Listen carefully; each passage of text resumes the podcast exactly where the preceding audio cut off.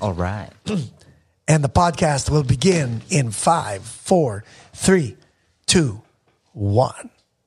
Ladies and gentlemen, Chris Ivan, what's up, brother? How's it going? Everything is good. Tinakot mo kami. You scared us. For a moment, we thought we were going to play five songs. Ended up doing the podcast. Buti na lang. Ako rin, natakot din ako eh. Natakot ka rin ba? Hindi ko rin expect. Ang tawag doon, miscommunication. Pero ang pinaka natutuwa is si JJ Buen Camino because kagabi pa siya, oh my God. oh my God.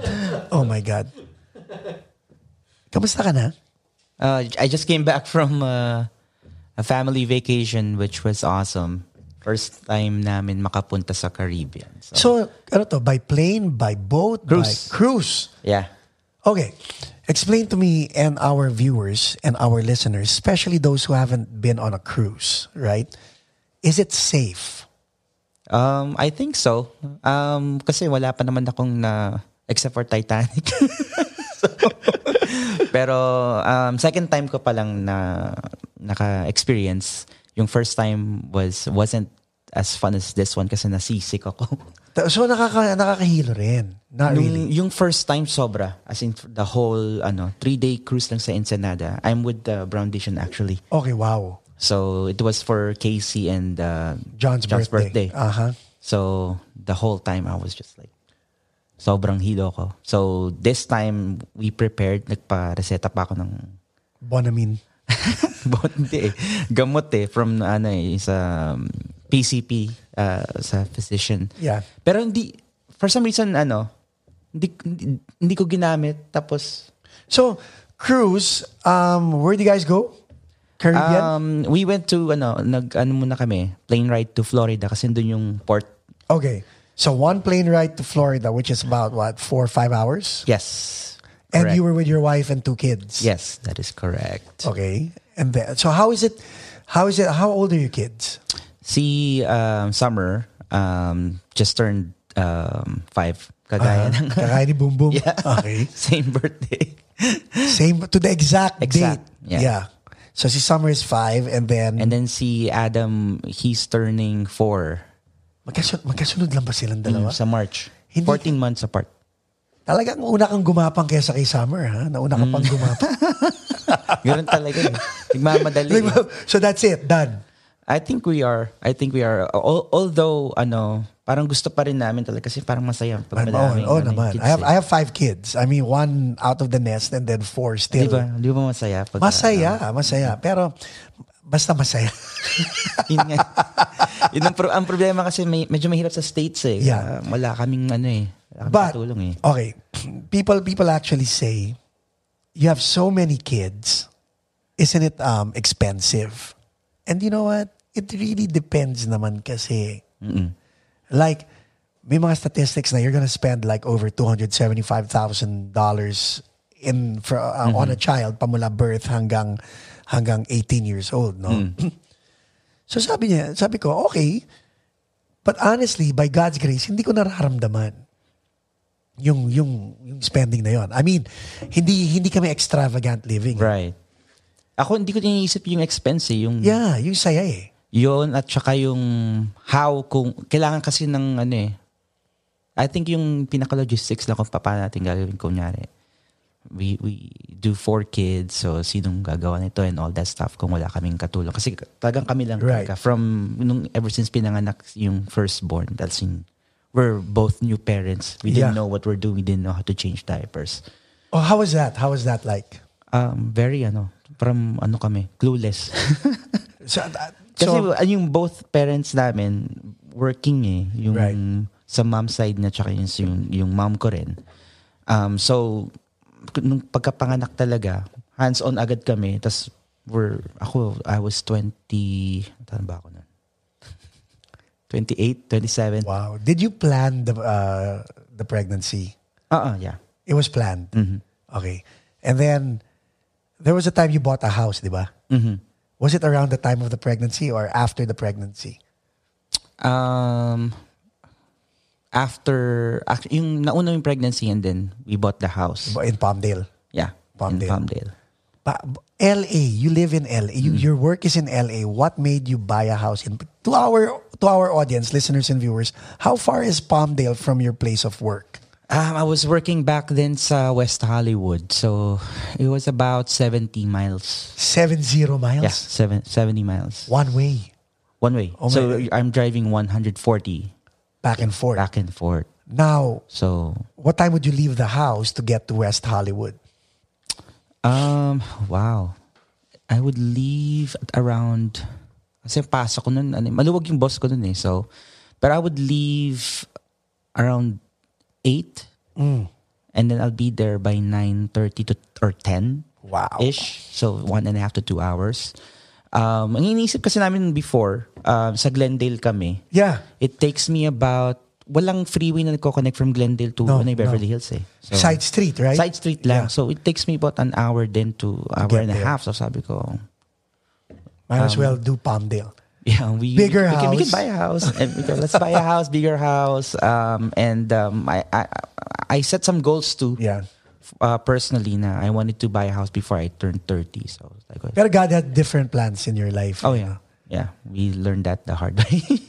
But you know what? Yours is an inspiring story eh, because um, like uh, when that happened, when you when you bought a house, everybody we were all cheering for you. Mm-hmm. Actually, napabuti nga because your apartment went to your bandmate, di ba? Ah, yeah. Kay, kay John at saka kay Kay- kay- Rachel nung, Right, nung time na right. yun. And, and that was a nice apartment in Glendale, no?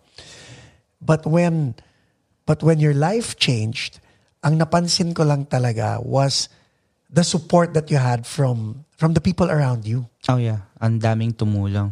Ah, actually, isa- isa na kayo dun. Kayo ni, Lahat ka- lahat Oo, kami, di ba? Tumulong talaga. Yeah. Um, my bandmates were were They were there. very Maraming helpful nag-reach also. out. But ha- Ah. what, what what what was going on your mind? I could only imagine kasi. And you know, I was praying for you ng mga time na yun. But but yun nga, it's easy to say I'm praying for you, but you have to go through it, di Mm-hmm. ba? So you you and your wife Rain, bagong pamilya kayo with a with a with a new baby, Mm-hmm. going through all these trials like no job, uh, the house, what's going Mm-hmm. what, I mean, Ano pa naman, bagong kuha yung car, dalawang brand new car. dalawang brand new cars And then, k- So- buntis si Rain. for, for a second baby, Second kay Adam. oh yeah. And everything, ano. was it a was it a was it a big humble pie to eat? Very. Yeah. As in, um, uh, I knew na parang, ano siya, parang test talaga siya eh. Like, um, um, something needs to be changed. Uh-huh. Um, and, um, na alam, alam ko, Gal, ano to eh, hindi siya ibibigay ni Lord unless na hindi niya binibuild yung character mo. Ooh, nice. So, parang I, I knew na something's wrong and it needs some changing. Right. Kailangan. May, may bibigay, hindi naman bibigyan ni Lord sa'yo unless hin- may, may hindi siya gustong mangyari. imagine the house was new, you had plans, ikaw na nga nagsabi kanina, you had goals, the cars were new. Like this is it. We're starting a family in a new community and then Mm. boom, Everything just, right? mm, so. So when you came to terms with this, what was the conversation like with your wife?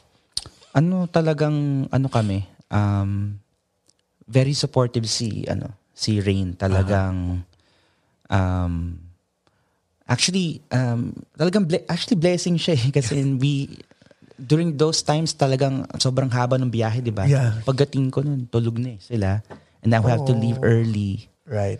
um so nung It caught on in other yeah, words. nung na, ano nawalan ako ng work um ito na yung family time Yeah.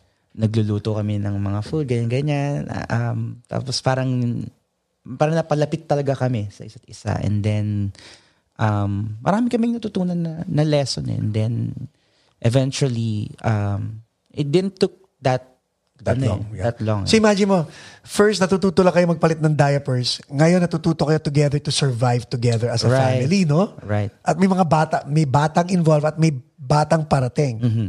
For you as a new father, anong pakiramdam nun? At first, um, I was scared. Like, I, I, I, I would admit na talagang nakakatakot kasi parang um, survival of the fittest kasi ang tingin ko sa states eh. Ah, Yeah, As yeah. in, kung hindi ka magsisipag or mag, a- alam mo yun, pupursige, talaga maiiwanan ka eh. So, pu- nung nangyari, so sabi ko, parang no time to, ano eh, No time to waste to, no no? time to waste. Kailangan mong uh, tapos manganganak pa siya na so kailangan ko talagang magkaroon ng work for insurance. Right, right, right. Oh, Um, So, yung first, ano, the ang maraming interviews and all that Yeah. stuff. Um, pero eventually talaga, parang God's perfect timing talaga lahat, everything. how was it? Was it easy or hard to let go of the house? Um, hindi ako na-attach masyado sa house. That was good. Kasi sandali lang eh. Right. Nakabago lang yung house eh. Yeah. As, in, biglang, Hindi ko na ano, nga napuntahan eh. ang ang ang pinaka-challenge namin doon is who's gonna buy it and for the price na Yeah. gusto namin. Eh Right. wala sa sandali pa lang hindi pa siya nag-accumulate Yeah, ng, ng equity. Ng equity. Pero sabi ko nga, God's perfect time. Maraming ano, gustong nag- nag-offer doon sa house kasi well-maintained. Yeah. Um so So you were Parang- able to get out of it right away? Um, Not- yeah. Oh, that's Parang nice. break even ang dating eh. Not Kasi bad. pag ikaw ang seller, parang isa yung lahat ng expense eh. Yeah. Pero na-price namin yun na ma-break even lahat. So parang back to zero talaga kami. Kamusta yung kotse? Did you have to give up the cars? The cars, no. Good naman, di ba? So after that, napaganda because you went back where? Back to We- LA. Pasadena. Pasadena na. Pasadena na. So, nag-ano kami nun. Back from four bedrooms.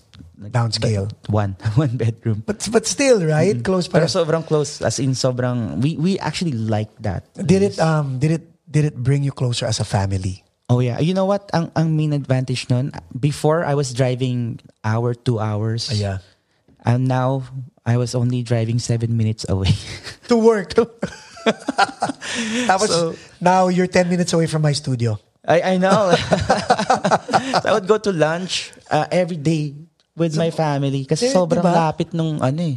Looking back in hindsight, I mean, dun sa, what, what was your takeaway?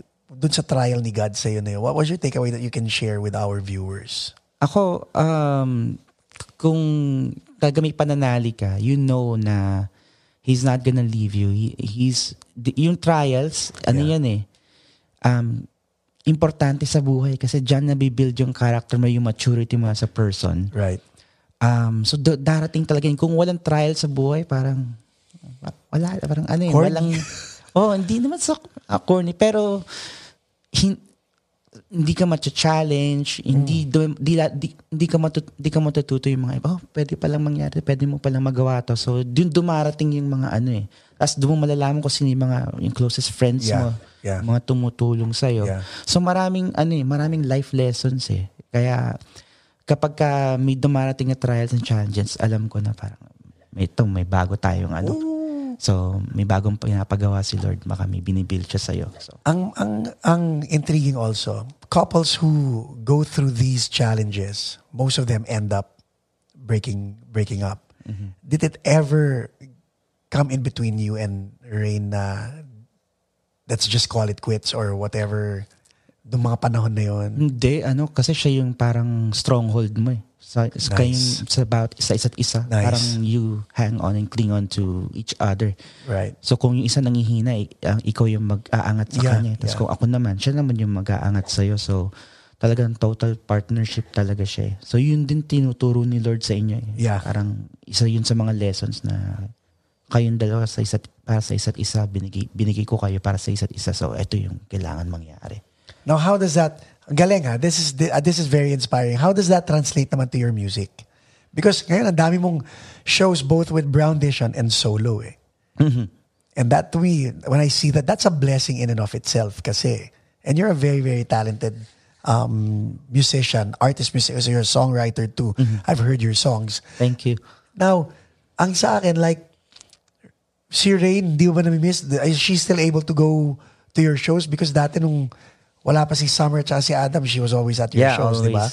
Yun, ngayon medyo ano na madalang. Pero ah, yun yun, yun part of it, yun yung parang yun yung concern nung pag sobrang daming shows, parang less time for for family. So, but we try to really compromise. Typically sa pagka days na walang gig, usually yung mga Mondays, Tuesdays or Wednesdays, doon kami mag all out, we'll eat outside, we'll play, go to the mall, watch a movie. Talagang maximize yung time. Right, Pero pagdating ng gigs, alam naman ng kids na daddy has to go to work. right.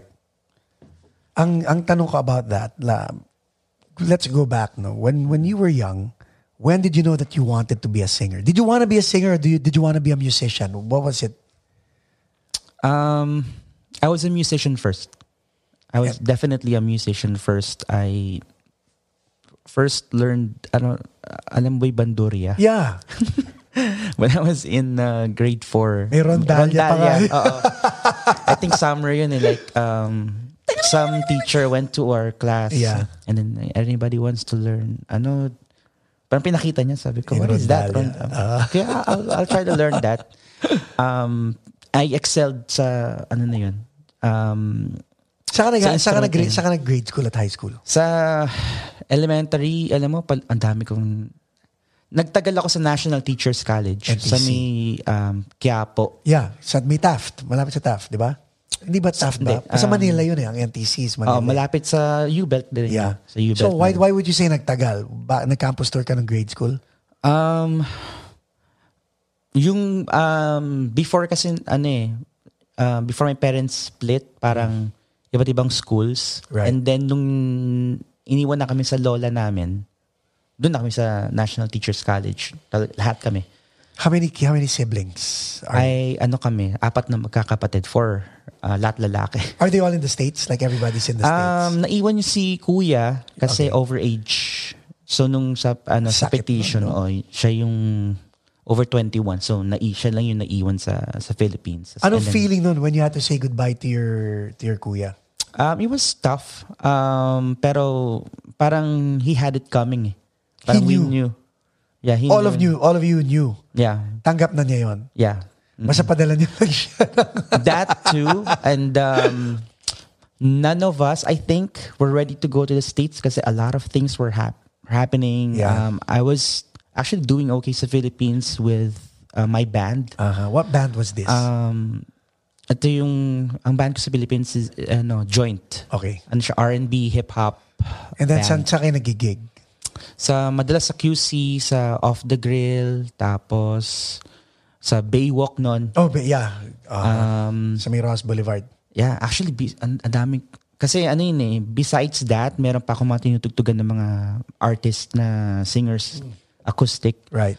So I was doing... So ito yung mga time na ka, ka, kainitan ni Nonoy Volante, Paolo Exacto. Mm-hmm. Santos. Mm, Jimmy Bondo, Jimmy Bondo. MOMP. Yes. So nauso yung acoustic nun.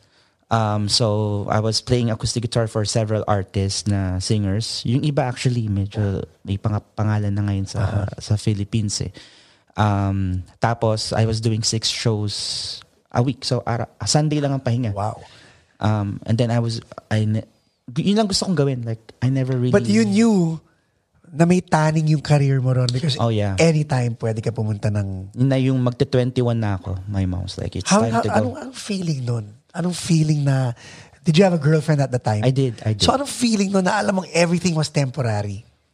um, eh, yun na yun. Parang crossroads eh. Right. Parang, it's time for you. Parang sa life na itong may nagsabi nga na, it's about making decisions, di ba? Uh-huh. But, but, but that wasn't your decision to make. eh. In, in other words, Actually, kumbaga, ano, pinapili ako ng mom ko. really? Yeah. So you, you decided to go to the States? Yeah, I was just, you know, I, w- I- parang thinking long term, sabi ko. Parang long term. Tsaka I, I also wanna see States. Oo. Parang halos lahat ng kakilala ko gustong makapunta sa States. So, ito yung opportunity ko. So, Tapos ikaw, hinahain na lang sa'yo na yeah. ito. Parang game plan ko rin is, um, I'll try out to States to see what's out there. And then if it doesn't work out, then I'll just go back. Right. And then when I went here, parang yun nga. So who left? You and your two other siblings. Tatlo Yes. kayo. Mm. So how was it? How was how hard was it to say goodbye to your eldest brother? Um, not, not that hard. Sorry, kuya. um, sa more more so sa ano eh, sa grandparents ko eh. Kasi sila, Kasi sila yung nagpalaki. nagpalaki. oo. and they sacrificed a lot. Um, kasi they should be retiring pero they ended up working Wow. pa. Para These- these are mapag-aral your kami. maternal grandparents or paternal grand? Patern, Paternal. Sa, sa dad. Uh-huh. So, kailangan pa nila magtrabaho hanggang sa pinaka, um, ano na eh, extent ng, ano nila, eh, para lang mapatapos kami sa school eh. Kasi apat kami. So in other words, talagang bahala na kayo. Iniwan talaga kayo. Um, yung mom ko, nagpunta sa States, Yeah. um, um, nagbaka sakali. Right, right, right. So, nung nakapagkaroon na siya ng magandang job, Yes. yun na nagsastart na siya mag, ano, Magbigay. magbigay. Um, Wow. but, um, Nagkaroon, ka- nagkaroon ka ng resentment sa parents mo? ay, in- wala. Wala talaga. Ano, parang, for some reason, na brought up kami na wag magtanim ng Right. sama ng loob or kunyari for example yung kami magkakapatid minsan nagkakagalit pero after a few minutes parang Okay wala kayo. agad eh. Pero okay, so go back to your to your kuya. How, Mm. how was it? How was the goodbye? It was just hug, simple hug Kasi lang. kaya ako, tin- ako, ako yung kuya ng anim kami magkakapatid. Ako yung kuya. Ako yung umalis. Lahat sila magkakapatid na sa Pilipinas. Hanggang ngayon ba? Yeah, lahat sila nandun. So I feel left out. Kumbaga, ngayon magre-reunion yung, yung mga kapatid ko. Ako yung out of place. And ako yung kuya. Kaya gusto ko malaman. From Out your, of place sa Pacos place ka. Ay, eh. yeah. From your perspective, parang, parang, o naalala ko yung first time ko umalis ng, Amer- ng, ng bansa, no? First time ko umalis ng bansa, sabi ko sa kanila, hatid nyo nga ako sa airport. so, sakay kami lahat sa van, hinatid nila ako sa airport, tapos sabi ko, mag-iingat kayo ha. Lagi kayong magpapakabayat because I have a brother who's a year younger than me and then I have sisters who are like seven, eight years younger than me. So yung mga kapatid kong babae, talagang, kuya, kuya, mag-iingat ka, mamimiss ka namin. Um, talagang umiiyak. Yung kapatid kong lalaki, talagang balloon, ano yan eh, balloon popper yan eh. Biglang humirit ng, wow, Hong Kong lang naman pupuntahan mo, tatlong araw ka lang mawawala. kung, kung makapag-goodbye ka. so, pe- so, but nung pumunta ako ng Amerika, wala nang ganon. Ah, ah. Same thing. They just said, oh, susulat ka ha, at magpapadala kang pera. That was all they said. And I was gone for four years. It took me four years to see them again. Wow. So kaya tinatanong ko from your perspective, sa inyo walang ano, high five lang oh. Kami nung magkakapatid kasi ang weird yung relationship namin. Hindi Ah. kami nag-show masyado ng Affection. affection or emotion. Pero Parang- close kayo.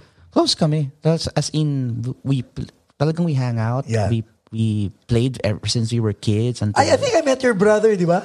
Kina, think oh yeah, yeah, yeah. Naka, Yeah. Nakilala ko yung kapatid mo, yeah. Younger brother. Yes, yes. Yeah. So ano lang, talagang tingin lang sa mata. Alam mo na na parang Right. ganun, hindi kami masyadong ma, ano eh. So yung kuya mo, has he gone to the States? Oh, yes, yes. Okay, so nakakapunta-punta So na siya. actually sobrang ano nga eh, parang masyadong maraming beses siya pupunta. Kaming mga magkakapat parang wag ka munang pumunta dito. kuya." Tot- Totoo yun actually. He's come actually coming um, this ayun. Uh, itong February. Um, ah, so matagal din kayo naghiwalay mag, ng, ng kuya mo. oo, Oh, okay um, lang yun.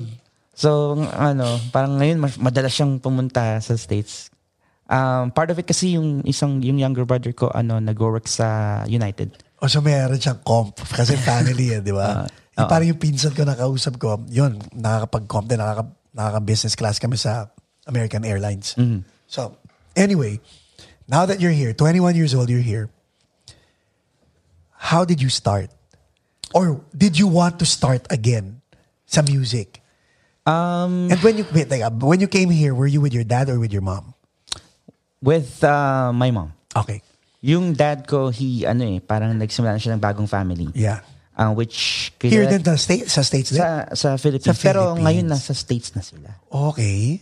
Pero we we knew our ano yung, yung brothers tsaka yung isang sister ko sa kabilang side kasi we also hang out with them nung sa Pili- Philippines kami. Yung mga half-sibs Oo, mo. nag we hang out din. Ano, kasi nga parang kapre kapatid namin din. Oo, So, let's hindi, hang out. hindi, hindi malayo yung age gap. Um, hindi naman ganun kalayo. Meron pero hindi ganun kalayo. Right. So total, how many siblings do you have? Pito. Wow! Dito. Malapit siya. Alam mo, feeling ko, Ivan, mag-aanak ka pa eh. Kasi dalawa bitin. Ah, ah, yun yung pakiramdam ko eh. Tingnan natin, hopefully. Kasi- ako talaga gusto ko. Ako yeah, gusto ko. ako nga natutuwa ako. Like, like I have four young kids, no? I have four young kids and um, yun nga lang, nung sinabi ni Janelle, sabi ng wife ko, do you want another baby? Nung una gusto ko. Ngayon, ayoko na. Bakit naman? Okay.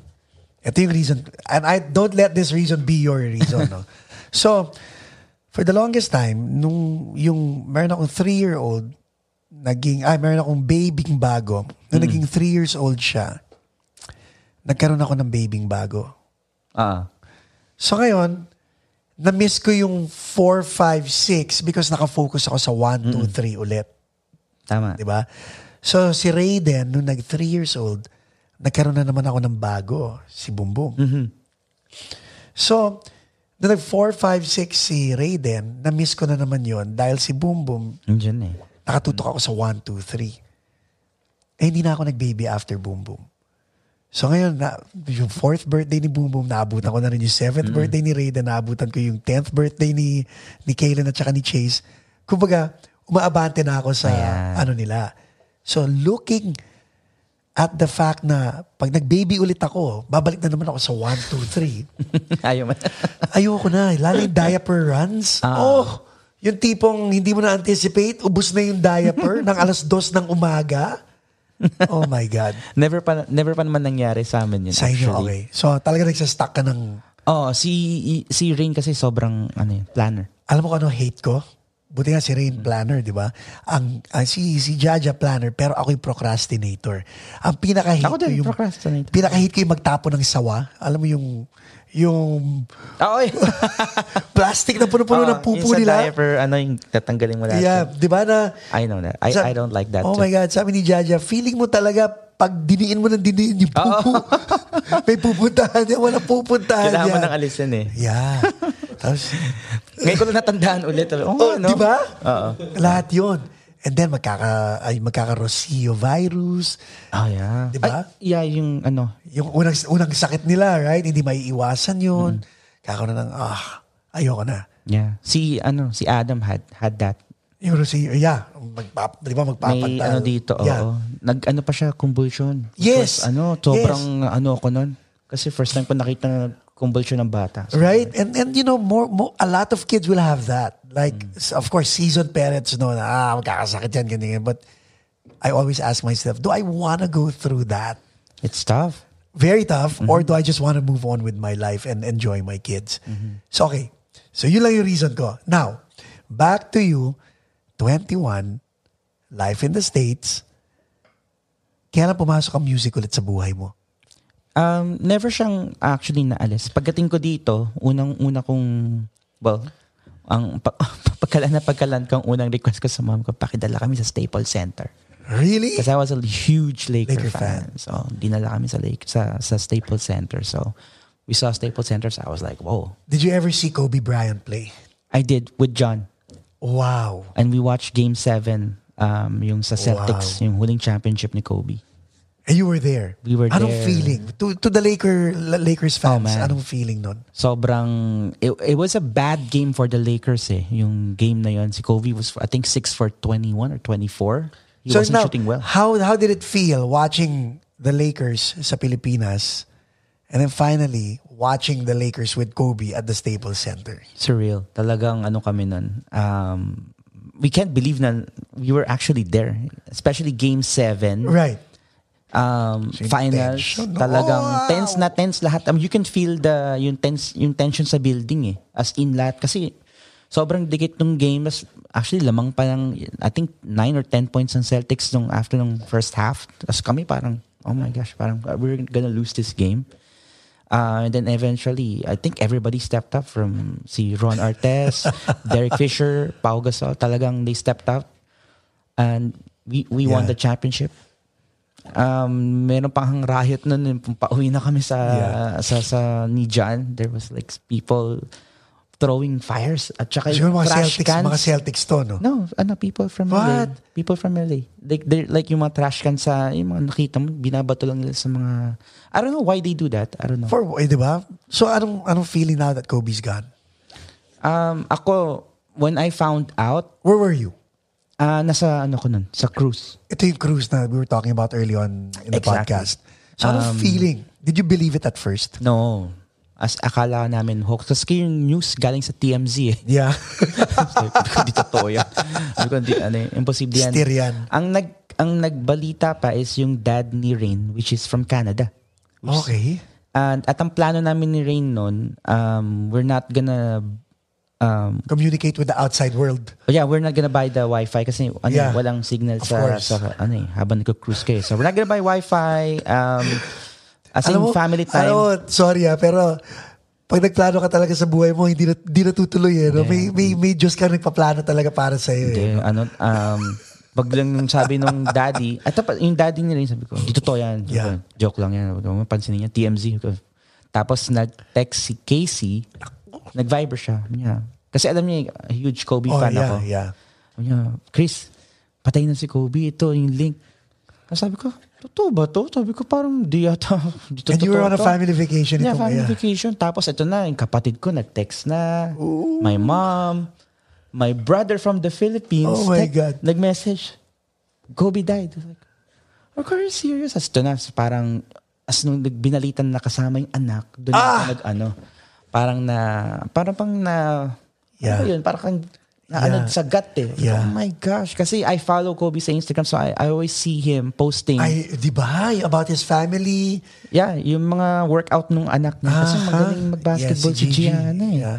Um, tsaka I- parang siya yung feeling ko favorite ni Kobe kasi talagang ano, kasama niya palagi. Yeah. So nung nalaman ko yun, talagang eto na. Sabi ko, yung first day namin sa cruise, sobrang ah, makikita mo talaga ako umiiling-iling lang ako. Habang naglalakad kami, gumaganon lang ako. Parang, parang ikaw ang namatayan, no? Hmm, nag-umiiling ako palagi. Sabi ko, "You're- Sabi ko lang lagi, oh, gotta be kidding me. Gumaganon lang ako lagi. Sana dream. Ako rin hanggang up, up to this taping day, talagang iniisip ko sana dream talaga, you know?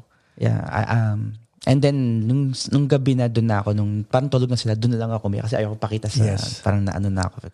So umiyak ka rin. Umiyak ako. Umiyak din ako noon eh. Ano na ako nun. Parang kasi I was watching na, kaya napabili ako ng wifi kasi gusto kong makita ano ba nangyayari. Right. So, yun na, nung, nung nakita ko na yung lahat ng mga comments ng mga naging closest friends niya, sasabi ko parang, Now tell ano, tell our our um, audience yung kwento mo about your memor your your Kobe Bryant memorabilia na dapat papakawalan mo na. Ano yung story ulit doon? well, I had a lot of ano Kobe stuff. Because you're a Kobe fan. I'm a Kobe fan, so I have shoes, um, some playing card, uh, yung NBA cards. Aha. Um, I have a lot of stuff. And then one time talagang sabi ko, I have to let go some of the stuff. So, yung mga ibang Kobe shoes ko, pinost ko na sa Right. offer up. Right. And then, pagbalik ko um, from the cruise, eto na, ang daming messages. They all wanna buy yung shoes. Pero matagal ko nang pinost to. Wala naman nagbe-message. Ngayon, ah, sobrang dami nag-message sa akin. So Sabi ko, I don't wanna sell it anymore kasi parang na-attach na ako eh. Parang I wanna keep a memory of Kobe Yeah. for myself. Yes. So now, um, parang di ko na nireply yung mga Para nag-message. pag hiningi ni Vanessa. Hmm? Para pag hiningi ni Vanessa Bryant yung memorabilia. Depende. Tingnan natin. Pero ang sakit, no? How did how did Kobe's death um did um did did his death change your outlook toward your family? Most or- definitely. Okay. Nung, nung gabing yun, we, I hugged my kids. Yeah. Sinabi ko kay Rin, sabi ko, I love you. Sabi ko, um, talagang, ano, um, Game changer, no? Game changer. As in, talagang, I made a post sa Facebook na sabi ko, hug your loved ones kasi you never know. Yeah. It's the- the, um, life's just, you know, you can call it unfair, pero, you know, that's life. Um, so, if you have time, just, you know, reach out to your, to your friends, your, you know, to your Yeah, loved to- ones. yeah, Let totoo them yun. know. Yeah. Totoo yun, totoo yun. So, wow. Anyway, hindi Guitar Center ha, Staples Center. Pangalawa yung Guitar Center. Pangalawa. Same day. Um, hindi same day. Um, I think third day yata. I think third day. Now, sa family, ikaw lang ba ang musician o lahat kayo? Um, yung kuya ko lang ang hin- he- he can play, I think, pero he wasn't f- as fond as yung Kayong tatlo yung yung um, sumunod sa akin which is a year apart, uh, worship leader siya sa church. sa church. And, then, yung bunso. bunso. he played percussions with my band actually sa Okay, Philippines. and then the joint. Um, yeah. So he Okay. played percussion. Nung umalis yung nag-percussion sa amin, I needed, we needed a percussion player. Yeah. So I was like, my brother wasn't doing anything dun sa apartment. Like, you wanna learn how to play percussions? This is how you do it. and then Galing, no? Yun ang maganda. the eh. rest was history. Okay, so wala nang The Joint. Andito ka na sa States. 21 years old. Guitar Center. Then what? What happened? I asked my mom to buy me a guitar. Uh, this is for all the all the years that Absent ka. absent. Well, actually, she she had she had never heard me sing. Really? Oh, by When- this time you were singing na. Oh, I, I was a late ano eh. Parang late bloomer ako sa singing eh. Okay. I started singing ano na. I think I was 17, Wow. 18. I I just um, initially learned the instruments. Right.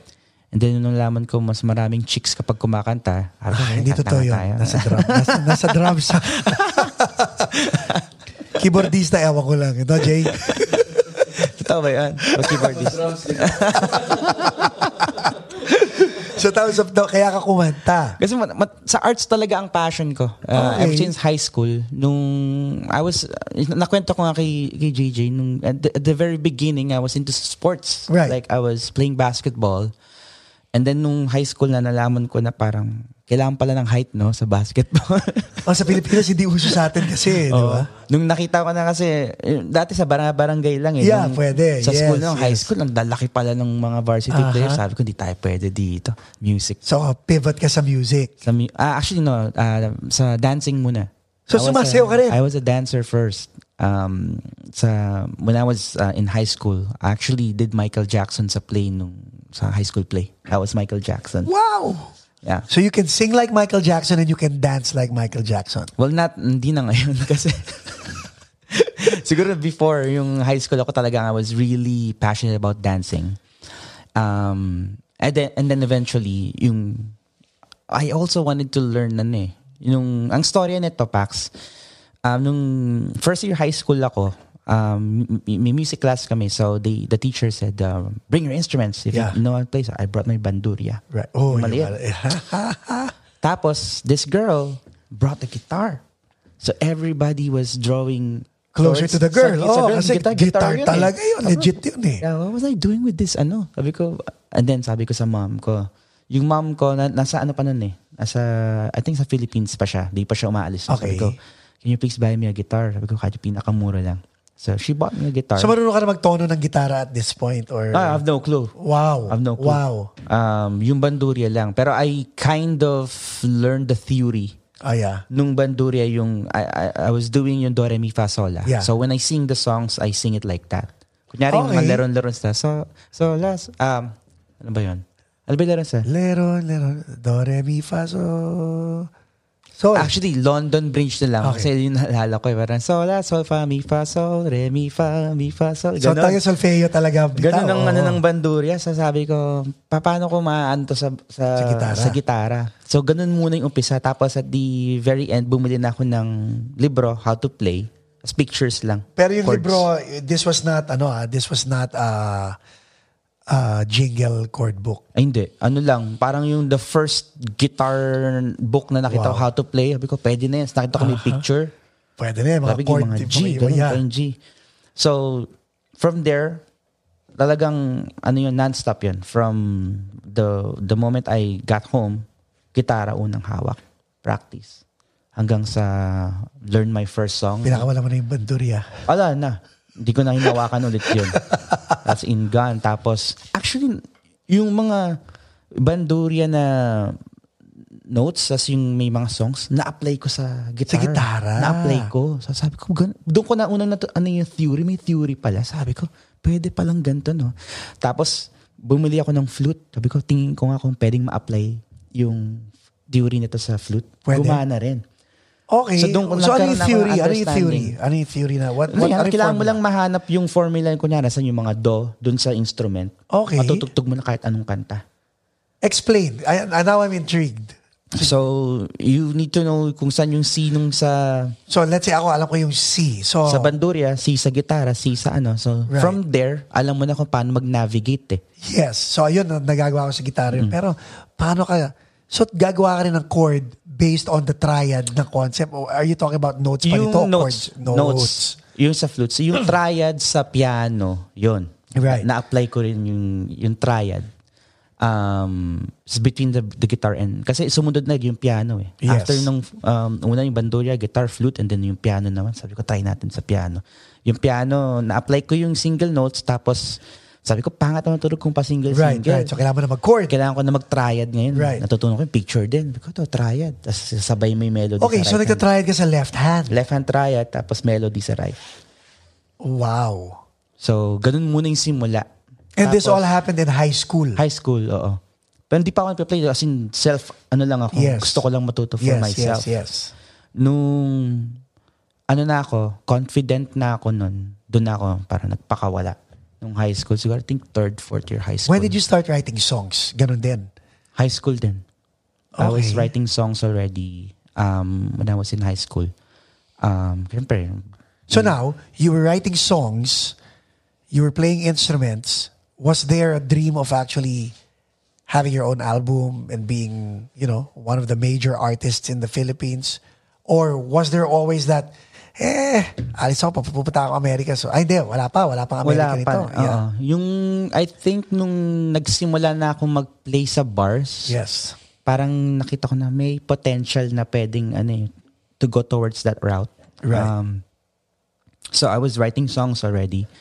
Pero parang actually in the middle of recording na kami nun eh nung What was holding you back from from from uh, from actually going full steam ahead? Was Eto, it yung sa, just sa States? na. Wow. As in, we were recording songs na for yung sa joint. yeah. Um, and then, I think few months na lang palis na ako eh. So, they, were- we were already looking for a replacement for me Nakakainis, anyways. Ah, no? So, yeah, it was, yeah, nakakainis. It was uh, frustrating. Pero sabi ko, pwede naman gawin to sa States eh. Actually, Yes. pwede, pwede akong mag-write ng songs and then record my stuff there Right. and then send it sa Philippines if they want the songs and all that stuff. So, yun yung plan ko. So when you came here, 21, you didn't waste time. You continued writing songs. How old were you when you had your first um, gig or first band when you came to the States? Wow. First, well, 2007 ako dumating. I think I got, well, I got here May. First gig, I remember, I think December sa Bamboo Bistro sa West Covina. Wala na ngayon yun eh. Yeah, a Bar Azul na yata siya ngayon. Bar Azul, yeah, Yes. exactly. Tony, shout out. Okay. Um, Okay, so this was when I met si, si Casey. doon kayo nakita. Well, uh, I was introduced to him kasi, I don't know if you know, pero parang magkamag-anak kami ni Casey in a way. Really? Yeah, ano kami, parang family, through, uh, blood, um, not by blood eh, by affinity. By affinity. kasi yung, Yung parang pinsan ni Casey, pinsan mo or pinsan ng pinsan pa something like that. yung half-brother ng mom ko, pinsang buo niya. So, tito ko si Casey. O di ka dugo mo nga. Hindi, ano eh, kasi yung, um, Unang-unang mom mo eh. yung mom ko, may half-brother. O de, kadugo ng mom mo yun. So kadugo mo yun. Hindi niya kadugo eh. Kasi yung side na... Um, So step. kasi ano eh. Sige, isosolve natin sa Paco Aras Paco Chaga podcast ang lineage at family tree ni Casey at saka ni- si Casey Oh, hindi, Hickman. hindi, hindi, hindi namin kadugo si Casey kasi ano eh. Um, so Okay, half-brother eh, dininay- half-brother. dininay na. Eh, ang half, ibig sabihin may dugo. No, yung pinsang buo ni Casey, yung half. Oh, okay. Half-brother ng mom ko. So, y- meaning to say, yung, yung- kasi namatay ng maaga yung mom. Nag-gets, nag-gets ko na. Ah. I get, I get it. Kasi tinan mo, parang ito, yung half-sisters ko, may pinsan Oo, sila. Yan, there you go. Hindi ko kadugo yun kasi Oo, sa hindi. mother's side nila. Exactly. Ayun. yun, Ayun. yun. Oo, so, tito ko si Casey. By affinity. By affinity. So, anong nangyari? May isa pang pinsan si Casey na kakilala ng mom ko na may car. Wala Okay. kaming car sa city. Kararating lang namin. So, like, um, pangalan niya si Kuya Ryan. Shoutout kay Kuya Ryan. Shout out. Um, so, bun- binisita niya kami. Actually, we were living, ito, niwala ka, Pax, al- alam kami, one, two, five. Five kami sa isang room na siguro mga 300 square feet lang tong room na to. Doon bago, Walang- doon bago dating kayo. Oo, walang, ano siya, maid's room sa hotel. Wow. So, ano siya, hotel na ginawang apartment, maid's room siya. Um, I think nagtrabaho as a maid yung mom ko doon. Wow. So, doon siya pinatira. So, good for one tao lang talaga yung room na yun. Eh, may kasama siya. As dumating pa kami. Shoot. But nung time na dumating kayo, she was there? She, she was living there. Parang, Living there ah. kumbaga, lang. pinaparenta na yun. Kasi yung hotel na yun, ginawa na siyang Teka, ano, saan to? sa Wilshire and... Hindi to yung Commodore, ha? Hindi. Ano ba pangalan nun? Kasi Basta kami- sa may ano siya, malapit sa Alvarado, yung Wilshire Okay, and okay, okay, ano, okay, malapit okay. sa Lafayette Park.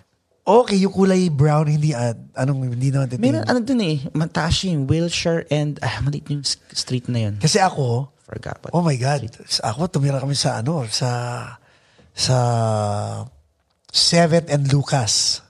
Oo, malapit dun. Malapit. Yun- Doon, doon naman ako nakatira sa 7th and Lucas. Koreatown, hindi, sa ano hindi yan? pa, hindi pa, hindi pa Koreatown. Sa may ano na to, um, malapit sa 7th and Fig, malapit sa mga Ah, sa Gold's Gym downtown. doon. Malapit sa Oo. downtown.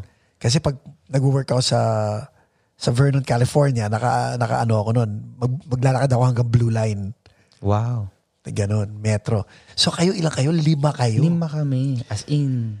And 300 square feet is about, ano ba ang 300 square feet? Di ba parang, Hey Siri, what is 300 square feet parang in ganito? square meters? Ano naman to? 300 square feet is 27.87 square meters. 27 square meters. Hindi, it- itong studio natin, Pacos Place, is uh, 244 square feet. Okay. So, mas malaki na konti rito. Oo. So, andito na lahat. Bathroom, closet, Mhm. kama, dining. Wala, wala, wala kami nung ano, lang, yung dining namin parang may isang mesang maliit. Right. Eh, wow. Tapos, um, So, humble beginnings talaga. oh yeah, Uh, naghuhugas kami ng plate sa sink nung restroom. Grabe, no? Ganun, was in. Um, Pero masaya. You were happy. um, not in the very beginning kasi wala kaming kakilala. Yeah. Nag, i- n- nag ano na, nung parang nag-progress na nung nakilala ko si Casey. So, paano nga? Balik tayo ron. So, sa Babu Bistro, nung time Uh-huh. So na yung ano yun. yung um, pinsan ni Casey na yun, parang nakita kami na we have get all these guitars kasi binilang kami ng ng mom Mom, namin. yeah. Oh, so ko, you guys play? Sabi ko, yeah. I'm a musician. Sabi ko, nagbabanda ako. Ah, may kilala ako. Nagbabanda rin sa Pilipinas. Andito na ngayon. Puntahan natin ngayon. Puntahan namin that same day. Okay. Puntahan namin si Casey, si Casey sa Baldwin Park na nakatira. And then, nung unang nakita kami, di parang, oh, jam, ano bang alam mo? So, sabi ko, eh, di mga R&B, mga Southboard. Oh, yan. Ganyan din ang alam yeah. ko. Sabi ko. Tirador si Casey pagdating sa ganyan. Ah, eh. so, Yeah. same kami ng, ano, parang music taste repertoire. So, click agad. That's nice. Tapos, Naisipan nyo na kagad magbanda after that? Hindi.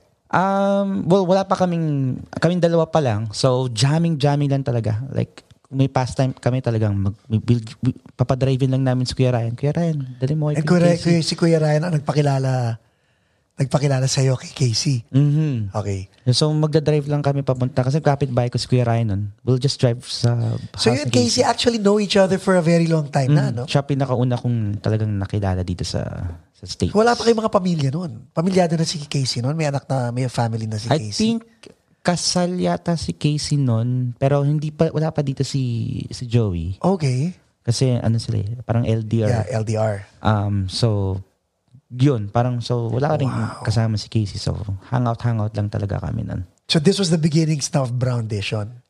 Yes, well, yung uh, yung foundation ng core talaga is kami ni Casey eh. Kasi before John and Jason, may mga iba pang naging Right. membro. Okay. Pero yung very first, parang more of a hobby lang yung gusto nila. So, nung ina-arrange na namin ni Casey yung mga kanta, parang hindi na masyadong makasunod. Right. Um, so, ito na yung parang nag-ano na kami, parang gusto namin mag-progress Talaga pa. next level na. Ah. Next diba? level. Yeah. Um, doon namin nakilala si Poch, drummer. So, why, why Ah. does his name sound familiar? Poch. Okay. Anyway. Sa church din siya eh. Uh, Okay. so I think na, I think na meet mo na rin siya. An- Um, um, so nung dumating si Poch, eh, tri- trio lang kami noon. Si Casey nagbe-bass. No, Keyboards. keyboards. Ikaw gitara. Gitara tapos drums. Okay, so si So, Casey left- nagle-left hand bass. Left hand bass, Aha. oo. Tapos, initially, ay, yun yun eh. Nag, nagpe-play na kami sa Bamboo Bistro nun. Okay. Um, sino bang, ah, I re- totally remember na. Si Mike, si, Gonzaga. hindi si Mike eh. Ibang Mike to. si, si Mike Zuniga, yung boss ko sa bangko, parang pinakilala niya ako kay Ella V sa Okay. Viva Hot yeah, Babe yeah, yeah, yeah, yeah. um she had she had a show sa I think O-Bar yata yun. Mm, Sa Cerritos. Oo, sa Cerritos. And then they needed Happening Oh, someone. place din ang O-Bar before. they eh, di needed ba? someone that can rap. Sabi ko. Ikaw yun? Yeah. Kasi, Nagra-rap ka rin. ay, ay, kasi yung pinanggalingan kong banda, R&B hip hip hop band sa Philippines yun eh. So, I, I- I Okay. knew how to rap. So sabi ko, isang song lang naman. So sabi ko, okay, I, I, I can do the ano. Tapos parang sinabi ko rin sa kanya na may banda ako. Kasi yung banda niya back then, ang dami nila eh. Right. um, I think five or six seat members yung band na ha- kasama. Sabi ko, kam- ako may band ako, tatlo lang kami. Pero sabi ko, I think we can sound like that if not better. Sabi niya, sige, try natin, Wow. ano, try natin sa next gig, which is, I think, the following day. so, dinala niya kami sa Maynila, sa Carson. Yeah. And then, for some reason, andun si Ray Kilay, andun si Ella May Saison. Nanonood ng show na yun. Jumam sila with us. Tapos the rest is history. Parang napakila. Napakila. Oo, oh, nagkaroon ka na ng malaking Connect, net- oo, network. nagkaroon Connect, kami connect ng- na eh. Na-connect ako kay Devo, Bayer, Yeah. um, oh my God. si Desa. Na, Is Dessa still here? Nasa States pa rin ba si Dessa? I think so. Okay. Pero, uh, Well, shout out Dessa if you're still here. I mean, hindi pa kami, I've, I, I've, I've heard that she was here, pero sa tinagal-tagal ko rito, hindi pa kami nag, nag, ah, nagkakatugmaan. So, lumaki yung network mo. I mean, meeting sina Ella May, sina Ray Kilay, Divo. Si Divo at saka si Ray, eventually, nasa San Francisco na. So, nung time na yun, nasa LA sila. yes, during those Wow. times sa LA sila, si, actually si Ray Kilay, I just saw him. Nasa Vegas na siya. Nasa Vegas na si Ray Kilay ngayon, yes. Uh, I just saw him nung nagbakasyon kami sa Gimmick um, Republic. Gimmick Republic, Mm. yeah. And then I, he was looking at me, so I was like, I was looking at him. I was like, yeah, we, uh, kasi may binisita akong friend, which is a former uh, drummer of Brown Division to si Francis Kiko. Okay. Um, si Kaloy, yung sa um, Packet. Packet, Yeah. nag-Brown Division din yan. Really? Mm. Wow. Um, for nung umalis si John for a few months, bumalik siya sa Arizona eh. We needed a, a bass player. So si Kasi John Cal- is originally from Arizona naman. he came sa California first and then he moved kasi yung family, Family niya nasa is from Arizona. Arizona. So he stayed there for a few months and then he went back. to California. So when did you guys um, finalize the the current lineup of Brown Division? yung um, ang pinaka-interesting story yung kay John eh kasi nung ah, Yeah. wala kaming basis, 'di ba? Trio lang Yes. kami nun. So for some reason, ah, we're- one ti- one- may one gig kami sa Bamboo Bistro, nagdala si Casey ng bass. Okay. Um I guess parang we were in search for that bass sound. Na Parang dala ko ng bass. Parang Kasi may ibang songs. multi-instrumentalist din si Ah, parang Casey. ibang songs, bass naman tayo. Parang Yeah. iba naman. And that same night, John, I guess, decided to parang go somewhere Filipino na may tugtugan. So, he ended up going to Bamboo So in Bistro. other words, chance lang. to. Chance lang talaga. As in, tugtog kami. And then after that first set, may lumapit sa amin. Sabi niya, Brad, ako nga pala si Jan. Um, bass player ako sa Pilipinas. Sabi ko, baka pwede jump. Sabi ko, ah, talagang pwede. Naghahanap kami ng bass player eh. Eh di, jump si Jan. Instant click talaga. As in, Si Jason na to, hindi pa. hindi pa, si Poch. Si pa to. Poch pa. Si Poch Okay. pa to. So, matagal din kami nag, uh, nagtumugtog with Poch before Jason. I think dumating na si Jason nung... Na-meet ko si Jason sa MOFS, sa Yeah, Musicians, on, Fire. in Glendale. Yes. Yeah. So, doon ko siya na-meet. Um, ito nung medyo parang nag-busy na rin si Poch. So, in search for a drummer na lang kami. So, yun nga, nab- a- ang initial ano namin si Jason. Right. So, si Jason nun, ah, ang dami mang bit-bit ni Jason. nun. May may mga China pa. Splash China. Tapos ngayon, talagang ride na lang. Ah. O minsan wala pa toms. Oo, oh, wala pa to. Di ba? Sa, sa ano, floor lang. Floor lang at saka snare. Floor lang, yun Tsaka na ride, lang. isang Dati, crash. dami Okay na dala yun. nun. Tatakbo May meron na. pang cowbell yun before. Wow. Nagdadala pa ng cowbell kasi si Wow. Jason, between the four of us, siya lang talaga yung hindi, um, kumbaga hindi siya nag, ano eh, nagbanda ng sa Pilipinas. Si Casey nag, ano, tumutog Nag-show sa band. the show band. Yeah. Si John, ang ah, daming Show ba? tutugtugan Yeah, yun. ikaw. Ako, so, alam namin ko paano yung patakaran. So, si Jason, I think, excited nung simula talaga. Nag, nagtitingnan ko ngayon, ang dami dala nito ah. Because, dapat ma- matugtog niya lahat yan. ah. si ano nga, may similar story ako. Nagpunta kami Vegas ni ano ni Buwi Meneses. Aha. Ako si Buwi Meneses ng parokya ni Edgar tapos si Robin Rivera. Mhm. Tumugtog kami para kay Noel Palomo ng Shackle at saka kay Dodong Cruz ng The Oh. Youth. So punta kami Vegas. For some reason, si si Buwi Meneses after the show nang para siyang wala sa mood. Sabi ko, bro, but parang kang wala sa mood. Ang ganda-ganda ng tugtog natin pero wala ka sa mood. Hindi eh, kasi parang nabitin ako. Maganda yung bass na gamit ko, pero namiss ko yung bass ko at saka yung totoong tunog ko. Mm-hmm. So sabi ko sa kanya, bakit di ka nagdala ng ano, ng, Ng gamit? Ah. ng gamit mo? Sabi niya sa akin, eh kasi akala ko magdadala ka ng gamit mo. sabi ko, ako? Parang ang tagal na natin dito. Ba't ako magdadala ng gamit ko? May gamit dito sa Vegas. Ba't ko Oo. dadalhin yung gamit ko, di ba? So we laughed about it. Nung Pala, pareho kami ng is- nasa isip na as you get older, Oh, yeah. di ba, nare-realize mo na bigat nito. Oh, yeah. I mean, what's the easiest way to to get my sound out without having to bring so much stuff? Kami talaga sa band, minimalist na nga kami ngayon. Before talagang gadgets, gadgets. Pero Yeah. ngayon talagang kung ano yung pinaka mabilis mag-set up, tsaka yung pinaka mabilis magkalas, dun tayo. Actually, may napanood akong ano, percussionist, no? Hindi, hindi ko lang babanggitin, pero may napanood akong percussionist. Ang daming binitbit na ano, na gamit. May triangle, may maliit na djembe, may, yung, may toing, toing, toing, kung ano. Mm-hmm. Aha. Basta ang dami niyang binitbit, sabi ko kay Janelle. Saan mo ito napanood? Basta, basta. Kilala ko yan ah. Kilala ko yan. hindi ko, na- hindi ko na sasabihin kung sino yung, kung sino yung percussionist. Itago to. na lang natin sa pangalan. Itago na lang natin sa pangalan, Pablo.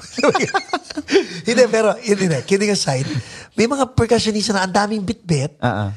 Sa sobrang excitement nila patugtugin lahat yon nawawala yung consistency sa ano eh, sa music.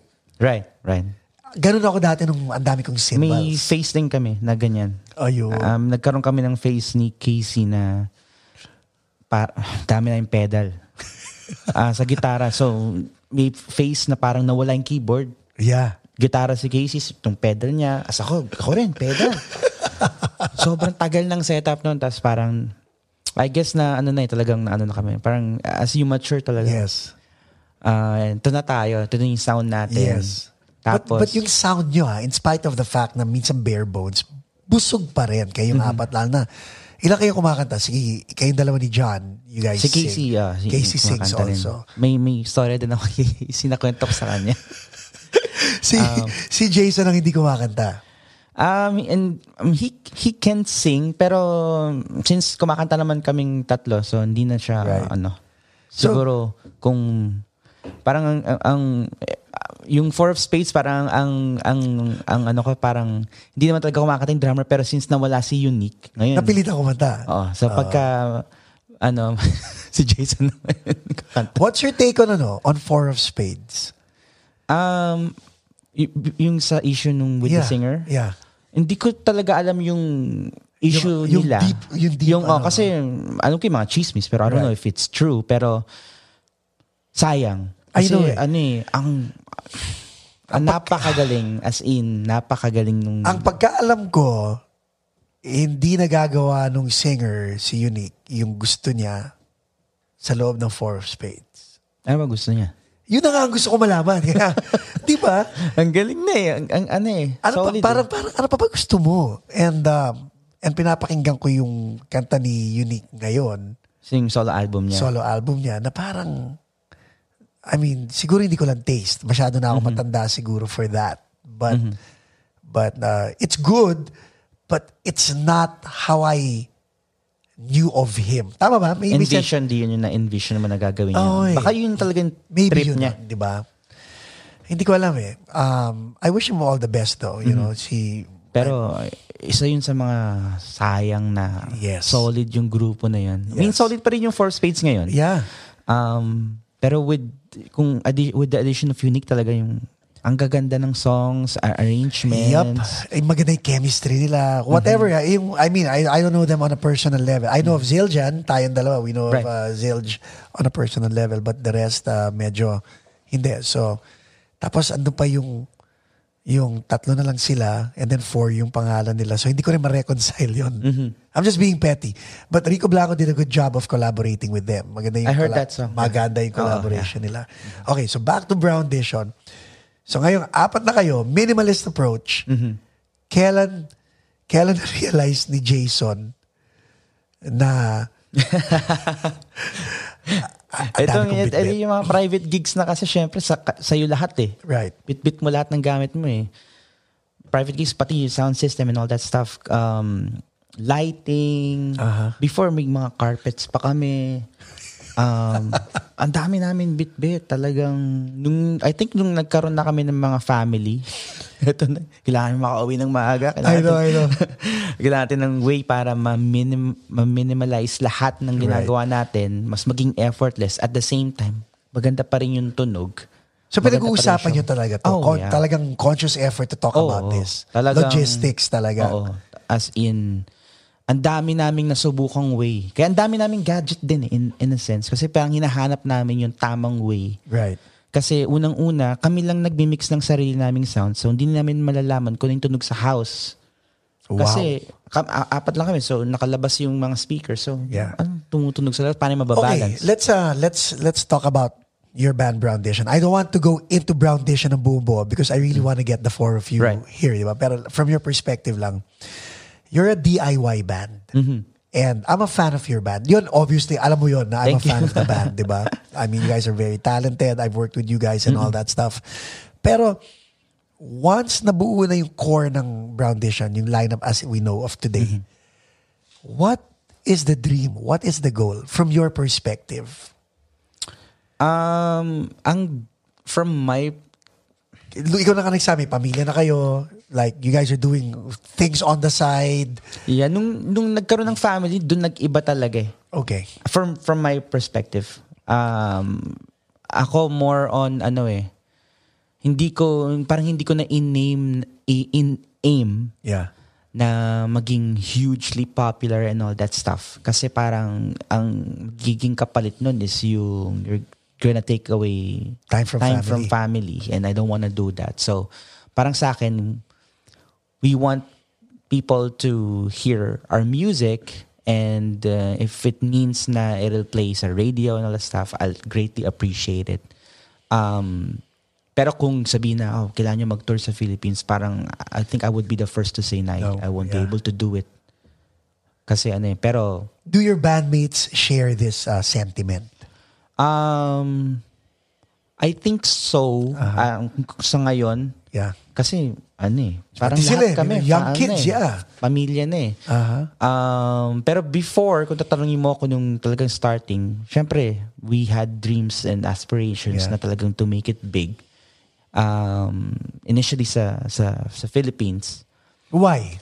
Yan ang gusto ko malaman ah. Kasi yung, From someone who's been in the Philippines and no offense uh, sa industry sa Philippines, sa OPM sa Philippines, but I've always wondered why in this day and age of the internet and streaming music, why would you want to make it big in the Philippines and not versus here, in the States?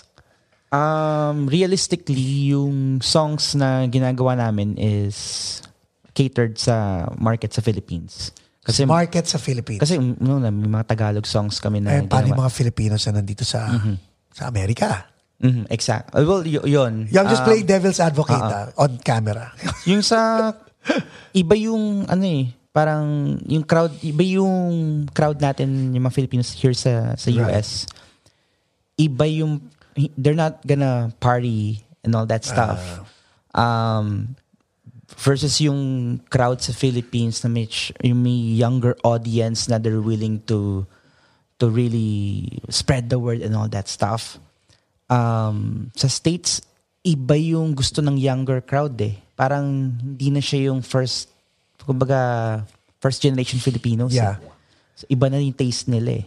So I don't think we can cater towards the younger crowd sa States, yung mga um, Filipino younger crowds versus yung mga younger crowds na sa Philippines na they still support OPM music. Right.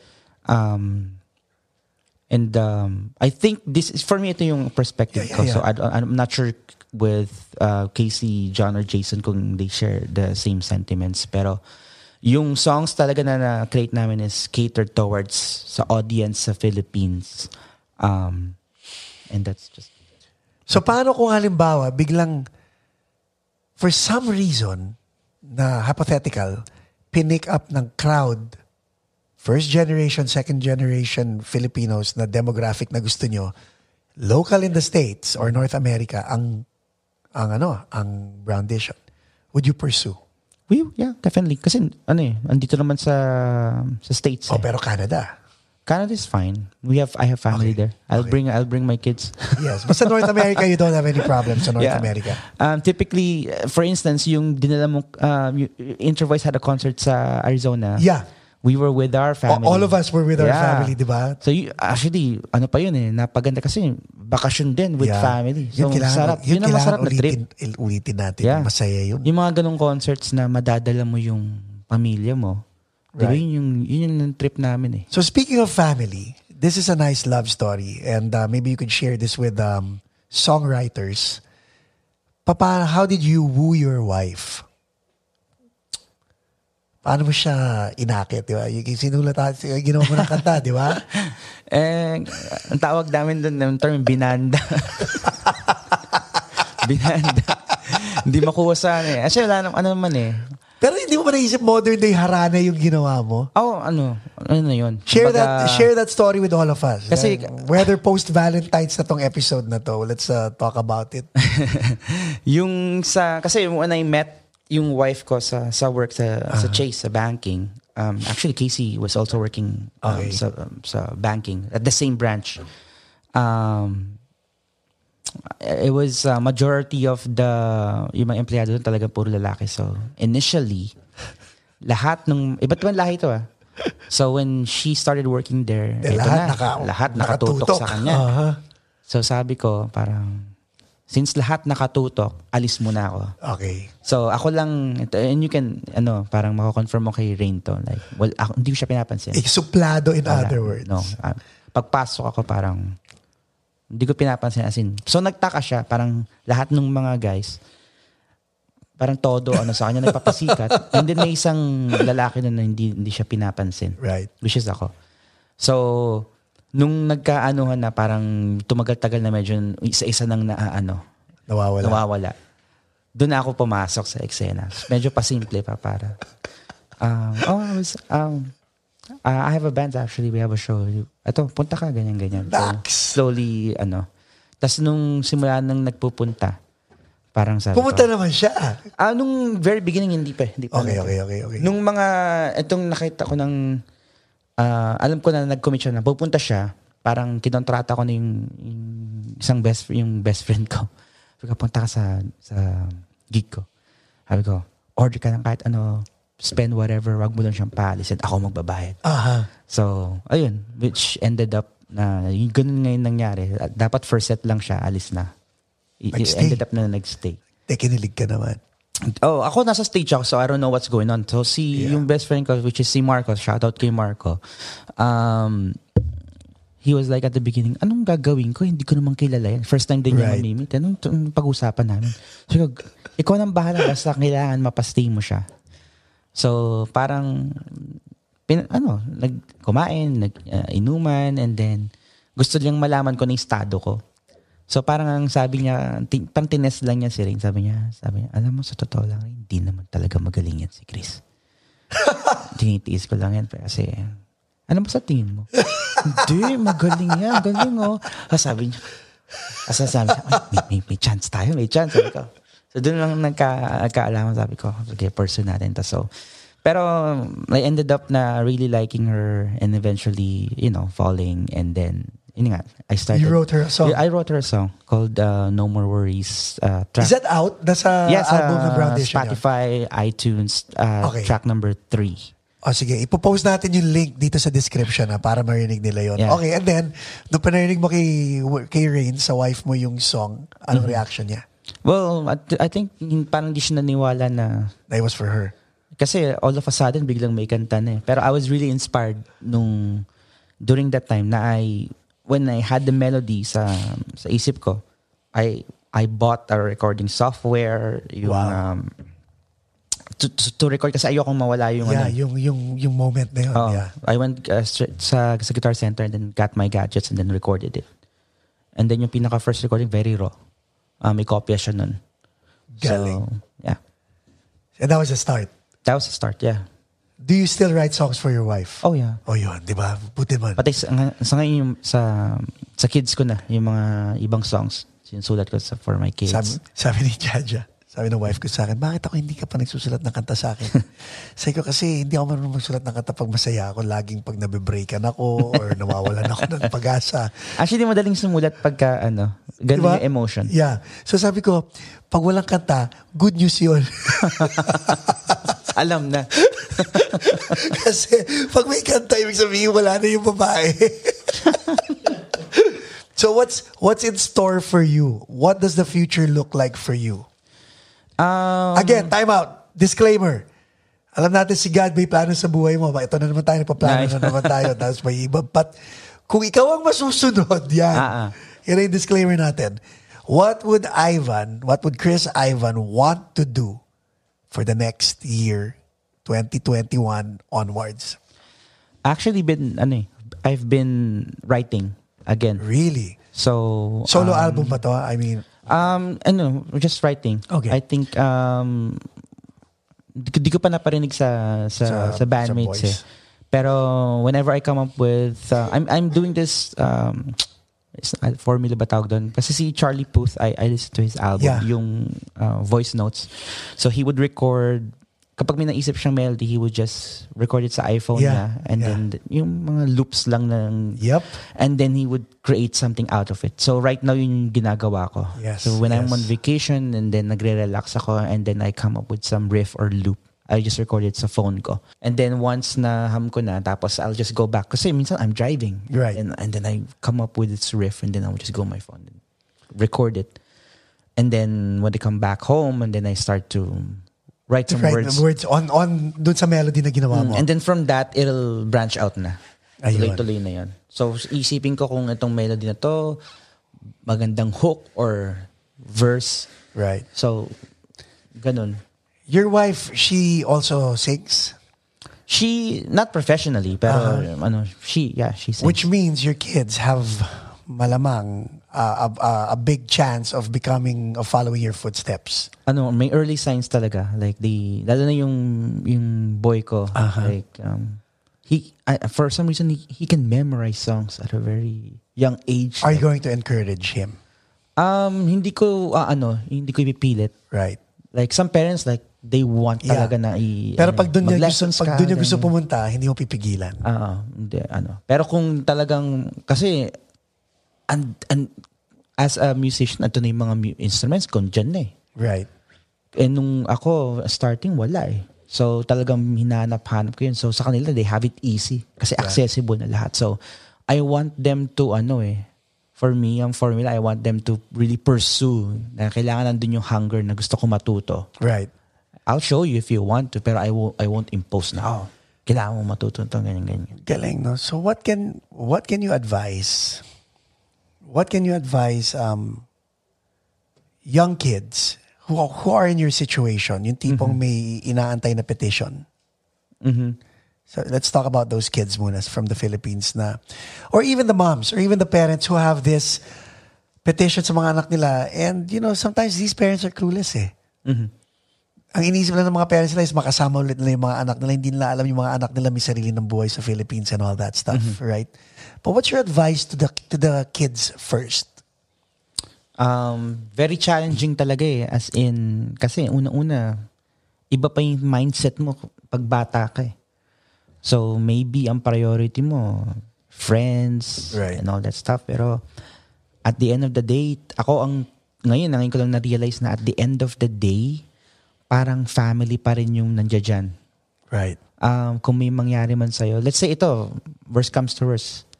Um, you die. Hindi naman yung friends mo maglilibing sa'yo eh. Yeah. Yung family mo ang ii, unang iiyak, dadaling ka sa pinakahuling hantungan mo. Yeah. Friends are, I mean, they're, they're nice and all that stuff, pero at the end of the day, kailangan pa rin nandun yung, um, nandyan na yung family mo. eh. So, ako, ang, ang may advice ko, think long term. Ah. Huwag yung panandalian. Kapag ka alam mo kung ano yung long-term plan mo, i-base mo yung decisions mo doon. Sa parents naman, sa parents na naghahangad na rin dito yung mga anak nila, are they supposed to ignore their children's current dream or current situation in the Philippines or would you advise them differently? Depende sa situation. If you're, kunyari, Assuming Kagaya- hindi nag-a-addict yung mga anak nila, di ba? Oo. Kasi may mga ganun eh. Like kagaya mo, ibig sabihin kagaya mo, yung situation na ganun. Na you had things going and then, psh, ganun lang. um, kasi yung mom ko, uh, uh, um, she knew na um, there's a bigger opportunity here sa States. So she knows na mas marami kaming ma-achieve, which is right, Right. na nagbunga eh. Would you say na tama, mami mo? Is I that think what you're so. saying? Yeah. Yeah. If you went, if you did not go to the States, would your life be better? Okay lang? Or not as good as this? I I would have ano found a way to navigate myself and pero I think nasa states talaga eh ang hirap ano eh ang hirap ma ma-beat kasi dito pantay-pantay eh. Yun na nga. ano eh walang maya walang maya walang mahirap basta Magtrabaho ka, masipag masipag ka, magtrabaho ka yeah. magagawa makukuha mo kung ano yung gusto mo ma-achieve mo That's true. level playing talaga y- level yung playing field eh Level playing field, no? So, nandito eh. Nandito sa States eh. Kaya everybody's, may mga kilala ko na matataas na yung position sa Pilipinas eh. Pero they went back to zero just to be, to start here sa States eh. So, iba talaga yung m- pwede mong ma- ma-achieve here Right, versus right. sa Philippines. So, I think, ano pa rin, kung papapiliin mo ako, um, I would rather ch- take my chances sa place na pantay ang laban. Kasi alam ko yung ano ko, kakayanan ko. And then if I just pursue and uh, work hard, parang Kobe pa rin. Yeah, yeah, Dating. Mm-hmm. yeah. Parang put in, put in the work. Ganun. Yeah. Tapos imposibleng walang kalalabasan yan. Galing. Chris Ivan, everybody, Thank you, Pap. Thank you very much. Thank you, brother. Thank you. I'll have you back for the pre- for the performance and uh, Brown Dishon. Yes. Ang excited. bali-balita kasi yung mga kabanda mo nagpapapayat pa. so, sila, calling you out, Brown Dishon, performance, and then your solo performance also dito sa Paco's Place. Thank you. Thank you, guys. Um, Chris Ivan, please look him up. I will post um, links in the description below. Also, don't forget to subscribe to the podcast, follow us, like us on social media, and all that stuff. Again, this is Paco Aras Pacochaga, the Paco Aras Pacochaga podcast, live at Paco's Place. Yes! You like it? Oh, yeah. Sarap. Masarap ang pagkwentuhan sa'yo. Galing, no? Tsaka natural lang yun. Exactly. Parang natural yung flow. Because, because it really is, ano naman,